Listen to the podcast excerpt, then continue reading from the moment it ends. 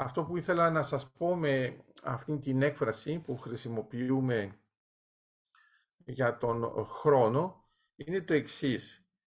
Εσείς στο μυαλό σας, είναι το ψυχολογικό, σκέφτεστε τον χρόνο σαν ένα συμπλήρωμα του χώρου. Εντάξει, τον χώρο τον βλέπετε καλά, ε, μιλάμε συνεχώς για τις τρεις διαστάσεις και έχουμε πάνω την εντύπωση ότι ο χρόνος είναι ξεχωριστός.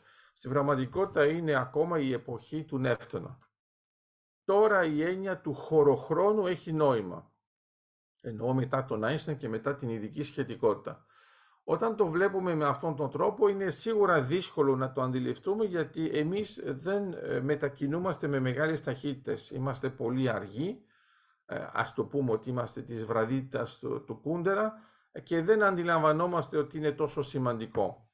Αυτό όμως που έχει σημασία είναι να καταλάβουμε ότι ξέρουμε ότι είναι σημαντικό, ότι υπάρχει ο χωροχρόνος, ότι ο χρόνος σχετίζεται άμεσα με τον χώρο και δεν μπορούμε πια να βλέπουμε τον χώρο μόνο του.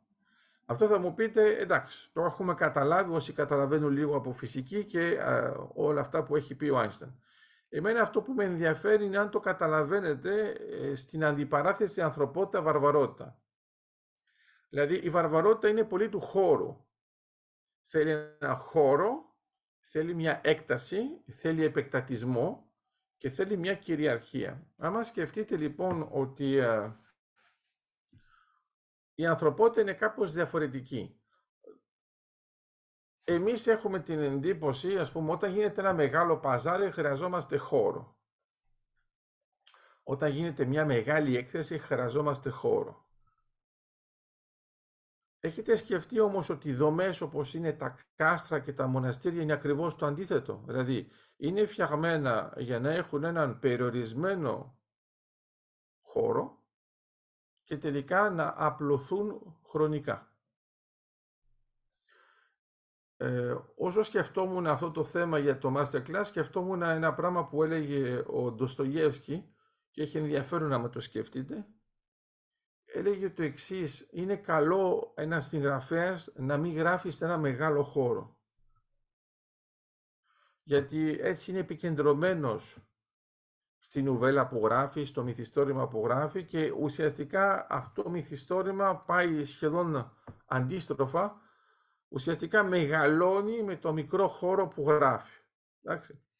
Άμα το σκεφτείτε, ας πούμε, ε, το έγκλημα και τιμωρία είναι πολύ χαρακτηριστικό αυτού του τύπου. Ενώ άμα σκεφτείτε, ξέρω εγώ, Τολστόι με τον πόλεμο και την ειρήνη που έχει σχέση με τον Ναπολέοντα, βλέπετε άλλα πράγματα.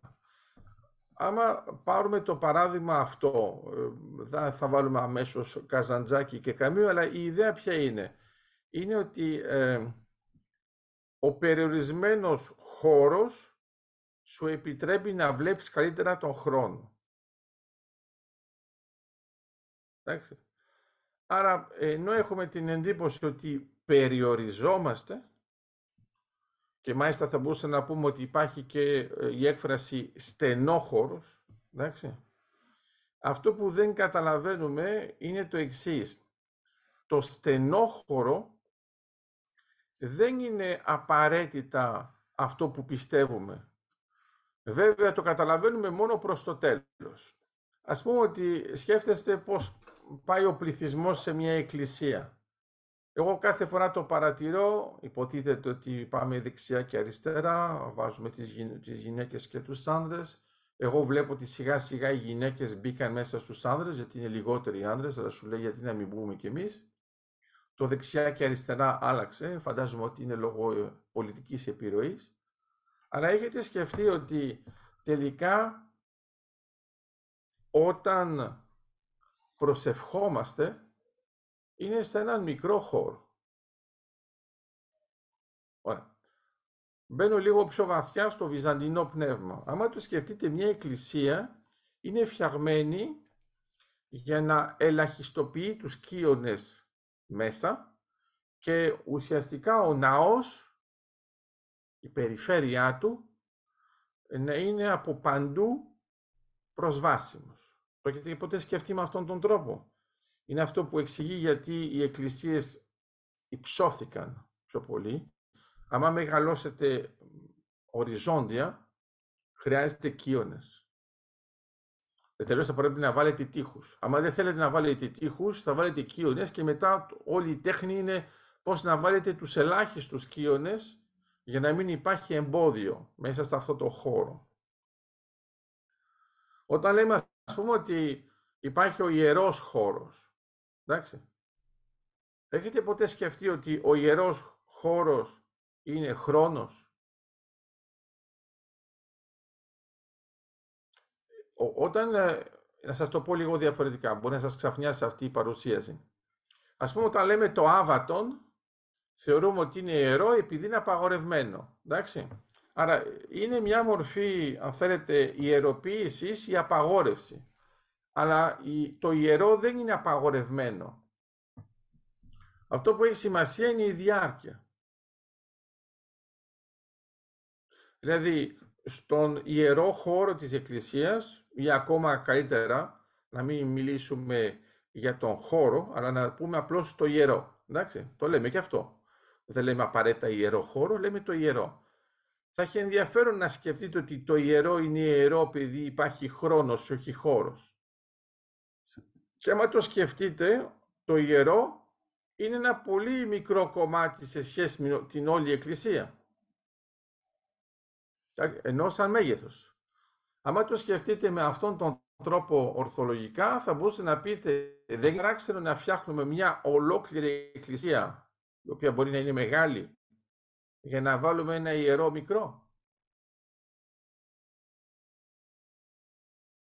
Είναι ένα ερώτημα. Δεύτερο ερώτημα είναι το να μπαίνεις στην εκκλησία, μπαίνεις σε ένα χώρο ιερό ή μπαίνεις μπροστά στο ιερό; Μετά, όταν κάποιος θέλει να καταπατήσει την εκκλησία, το πρώτο πράγμα που κάνει είναι να χτυπήσει το ιερό. Άρα να χτυπήσει τις εικόνες που είναι στο τέμπλο και την Άγια Τράπεζα, η οποία είναι ελάχιστη, δηλαδή ελάχιστα προσβάσιμη στον πιστό.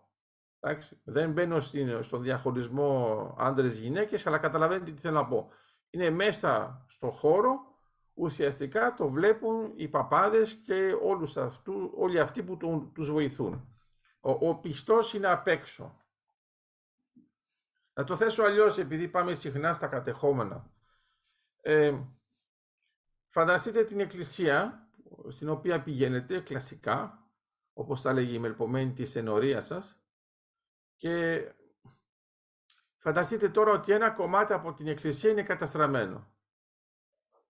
Ποιο δεν θα θέλετε να καταστραφεί; Ε, φαντάζομαι ότι δεν θα είναι εκεί που κάθεστε συνήθως. Θα είναι το ιερό.